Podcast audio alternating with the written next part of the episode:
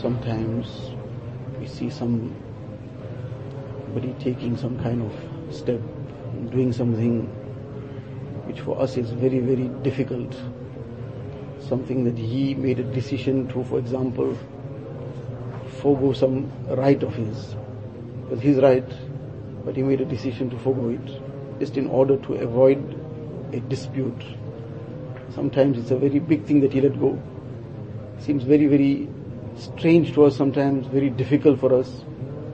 Sometimes in terms of amal, a person can exert himself, push himself to a point where for us is something just mind-boggling. How can this happen? What enables a person to do this?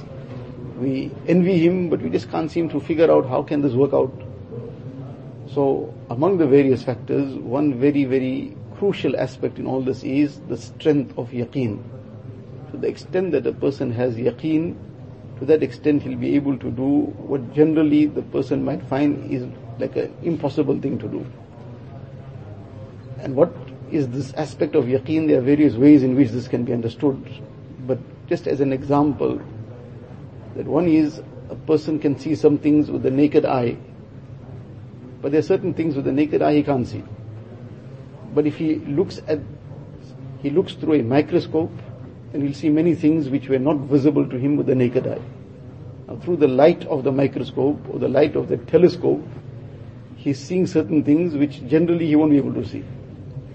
So likewise, when the heart is embedded with this yaqeen, this is a light, this is a nur inside, this is a nur of iman at that strength.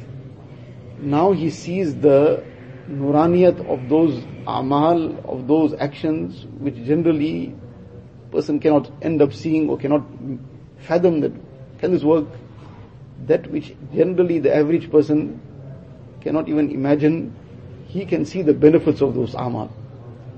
So in the light of that yaqeen in the heart, he'll be able to make those sacrifices which ordinarily a person thinks that this is just too much. I can't even imagine this. So what is all about this light of yaqeen? To the extent that this yaqeen will be in the heart, and there are so many du'as of Nabi Sallallahu Alaihi Wasallam where this yaqeen has been asked for. وَمِنَ الْيَقِينِ مَا تُهَوِّنُ بِهِ عَلَيْنَا مَصَائِبَ الدُّنْيَا Ya Allah grant me your fear that will become a barrier against sins. And the next thing immediately after that, grant me such yaqeen which makes all the challenges of dunya very easy. Now what makes the challenge of dunya easy is the yaqeen. That this is not gone in vain if I have the right approach to it. Then all this is going to come with a lot of benefit in dunya and akhirat. And وَيَقِينًا صَادِقًا in one dua. Nabi وَيَقِينًا صَادِقًا Ya Allah, genuine yaqeen, correct yaqeen.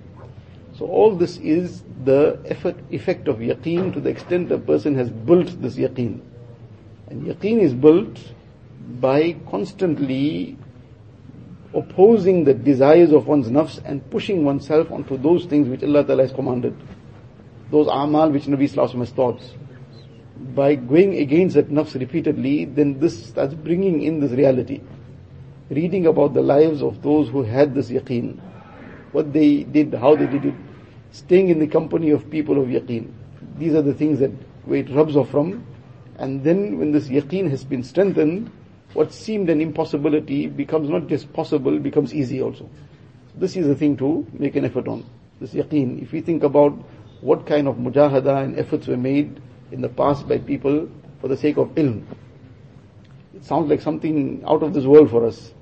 But what made it possible for them? The same aspect of yaqeen. So likewise, we need to develop this yaqeen. To the extent it's developed, those sacrifices for ilm, for amal, for passing on this ilm to others, and all the other aspects of deen, this will become very easy for us. Allah Ta'ala